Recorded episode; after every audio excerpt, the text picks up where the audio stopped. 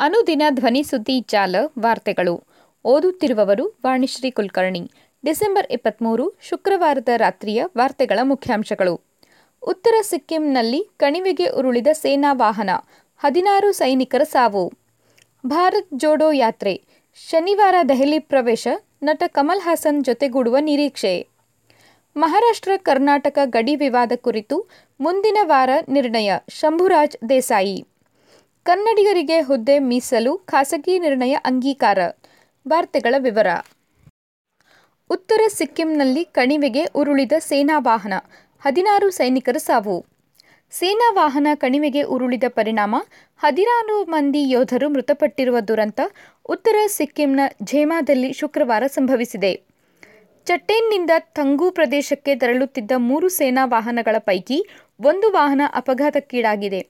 ದಾರಿ ಮಧ್ಯೆ ಝೇಮಾ ಬಳಿ ಕಡಿದಾದ ಇಳಿಜಾರಿನಲ್ಲಿ ಆಯತಪ್ಪಿದ ಸೇನಾ ವಾಹನ ಕಣಿವೆಗೆ ಉರುಳಿದೆ. ಡಿಸೆಂಬರ್ ಇಪ್ಪತ್ತ್ಮೂರರಂದು ಉತ್ತರ ಸಿಕ್ಕಿಂನ ಝೇಮಾ ಬಳಿ ಸಂಭವಿಸಿದ ಸೇನಾ ಟ್ರಕ್ ಅಪಘಾತದಲ್ಲಿ ಭಾರತೀಯ ಸೇನೆಯ ಹದಿನಾರು ಮಂದಿ ಯೋಧರು ಜೀವ ಕಳೆದುಕೊಂಡಿದ್ದಾರೆ ಎಂದು ಸೇನೆ ತಿಳಿಸಿದೆ. ಸಿಕ್ಕಿಂ ರಾಜಧಾನಿ ಗ್ಯಾಂಗ್ಟಕ್ನಿಂದ ಹದಿನೈದು ಕಿಲೋಮೀಟರ್ ದೂರದ ಲಾಚಿನ್ನ ಝೇಮಾ ಬಳಿ ಬೆಳಿಗ್ಗೆ ಎಂಟು ಗಂಟೆ ಸುಮಾರಿಗೆ ಈ ಅಪಘಾತ ಸಂಭವಿಸಿದ್ದು, ಗಾಯಾಳುಗಳನ್ನು ಹೆಲಿಕಾಪ್ಟರ್ ಮೂಲಕ ಆಸ್ಪತ್ರೆಗೆ ಕರೆದೊಯ್ಯಲಾಗಿದೆ. ಭಾರತ್ ಜೋಡೋ ಯಾತ್ರೆ ಶನಿವಾರ ದೆಹಲಿ ಪ್ರವೇಶ.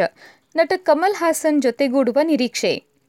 ಕಾಂಗ್ರೆಸ್ ಮುಖಂಡ ರಾಹುಲ್ ಗಾಂಧಿ ನೇತೃತ್ವದ ಭಾರತ್ ಜೋಡೋ ಯಾತ್ರೆಯು ಶನಿವಾರ ರಾಷ್ಟ್ರ ರಾಜಧಾನಿ ದೆಹಲಿಯನ್ನು ಪ್ರವೇಶಿಸಲಿದ್ದು, ನಟ, ರಾಜಕಾರಣಿ ಕಮಲ್ ಹಾಸನ್, ಸ್ವಾತಂತ್ರ್ಯ ಹೋರಾಟಗಾರರ ಕುಟುಂಬ ಸದಸ್ಯರು ಮತ್ತು ಪಕ್ಷದ ಉನ್ನತ ನಾಯಕರು ಜೊತೆಗೂಡುವ ನಿರೀಕ್ಷೆಯಿದೆ ಎಂದು ಪಕ್ಷದ ಮೂಲಗಳು ತಿಳಿಸಿವೆ. ಹಿರಿಯ ಕಾಂಗ್ರೆಸ್ ನಾಯಕರು ಮತ್ತು ಸಂಸತ್ತಿನ ಸದಸ್ಯರು, ಸ್ವಾತಂತ್ರ್ಯ ಹೋರಾಟಗಾರರ ಕುಟುಂಬ ಸದಸ್ಯರು ಮತ್ತು ಮಕ್ಕಳ ನೀತಿ ಮೈಯಮ ಅಧ್ಯಕ್ಷ ಕಮಲ್ ಹಾಸನ್ ಅವರು, ದೆಹಲಿಯಲ್ಲಿ ಶನಿವಾರ ಭಾರತ್ ಜೋಡೋ ಯಾತ್ರೆಯಲ್ಲಿ ಪಾಲ್ಗೊಳ್ಳುವ ನಿರೀಕ್ಷೆ ಇದೆ ಎಂದು ಮೂಲಗಳು ಪಿಟಿಐಗೆ ತಿಳಿಸಿವೆ.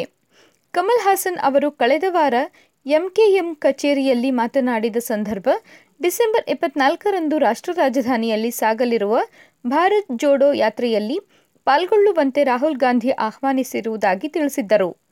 ದೆಹಲಿ ಯಾತ್ರೆಯಲ್ಲಿ ಕನಿಷ್ಠ ನಲವತ್ತರಿಂದ ಐವತ್ತು ಸಾವಿರ ಯಾತ್ರಿಗಳು ಪಾಲ್ಗೊಳ್ಳುವ ನಿರೀಕ್ಷೆ ಇದೆ ಎಂದು ದೆಹಲಿ ಕಾಂಗ್ರೆಸ್ ಅಧ್ಯಕ್ಷ ಅನಿಲ್ ಚೌಧರಿ ಹೇಳಿದ್ದಾರೆ. ಸೆಪ್ಟೆಂಬರ್ ಏಳಕ್ಕೆ ಕನ್ಯಾಕುಮಾರಿಯಿಂದ ಆರಂಭಗೊಂಡಿರುವ ಭಾರತ್ ಜೋಡೋ ಯಾತ್ರೆಯು ತಮಿಳುನಾಡು, ಕೇರಳ, ಕರ್ನಾಟಕ, ತೆಲಂಗಾಣ, ಆಂಧ್ರಪ್ರದೇಶ, ಮಹಾರಾಷ್ಟ್ರ, ಮಧ್ಯಪ್ರದೇಶ, ರಾಜಸ್ಥಾನ್ ಮತ್ತು ಹರಿಯಾಣದ ಮೂಲಕ ದೆಹಲಿಗೆ ಸಾಗಿ ಬಂದಿದೆ. ಈ ಯಾತ್ರೆಯು ಡಿಸೆಂಬರ್ ಹದಿನಾರರಂದು ಶತದಿನಗಳನ್ನು ಪೂರೈಸಿದೆ. ಮಹಾರಾಷ್ಟ್ರ, ಕರ್ನಾಟಕ ಗಡಿ ವಿವಾದ ಕುರಿತು ಸೋಮವಾರ ನಿರ್ಣಯ, ಶಂಭುರಾಜ್ ದೇಸಾಯಿ. ಕರ್ನಾಟಕದೊಂದಿಗಿನ ಗಡಿ ಸಮಸ್ಯೆ ಕುರಿತಂತೆ ಮಹಾರಾಷ್ಟ್ರ ಸರ್ಕಾರವು ಮುಂದಿನ ವಾರ ನಿರ್ಣಯವೊಂದನ್ನು ಅಂಗೀಕರಿಸಲಿದ್ದು, ಅದು ಕರ್ನಾಟಕ ಸರ್ಕಾರದ ನಿರ್ಣಯಕ್ಕಿಂತಲೂ ಹತ್ತು ಪಟ್ಟು ಹೆಚ್ಚು ಪರಿಣಾಮಕಾರಿಯಾಗಿರಲಿದೆ ಎಂದು ಮಹಾರಾಷ್ಟ್ರ, ಕರ್ನಾಟಕ ಗಡಿ ಸಮನ್ವಯ ಸಮಿತಿಯ ಸದಸ್ಯ ಹಾಗೂ ಅಬಕಾರಿ ಸಚಿವ ಶಂಭುರಾಜ್ ದೇಸಾಯಿ ಶುಕ್ರವಾರ ಹೇಳಿದ್ದಾರೆ.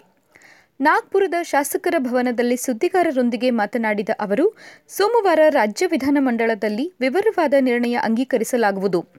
ಮಹಾರಾಷ್ಟ್ರ ಮತ್ತು ಕರ್ನಾಟಕದ ಮುಖ್ಯಮಂತ್ರಿಗಳು, ಕೇಂದ್ರ ಗೃಹ ಸಚಿವ ಅಮಿತ್ ಶಾ ಅವರೊಂದಿಗೆ ಚರ್ಚೆ ನಡೆಸಿದ ಬಳಿಕವೂ ಕರ್ನಾಟಕದ ಮುಖ್ಯಮಂತ್ರಿ ಅವರು ಸಭೆಯಲ್ಲಿ ಕೈಗೊಂಡ ನಿರ್ಣಯವನ್ನು ಗೌರವಿಸಲಿಲ್ಲ ಎಂಬುದನ್ನು ಹೇಳಲು ಬಯಸುತ್ತೇನೆ ಎಂದು ತಿಳಿಸಿದ್ದಾರೆ. ಮಹಾರಾಷ್ಟ್ರದ ಮುಖ್ಯಮಂತ್ರಿ ಏಕನಾಥ ಶಿಂದೆ ಮತ್ತು ಉಪಮುಖ್ಯಮಂತ್ರಿ ದೇವೇಂದ್ರ ಫಡ್ನವೀಸ್ ಅವರು ಮಾತುಕತೆಯ ಮೂಲಕ ಸಮಸ್ಯೆಯನ್ನು ಬಗೆಹರಿಸಿಕೊಳ್ಳಲು ಬಯಸುತ್ತಾರೆ.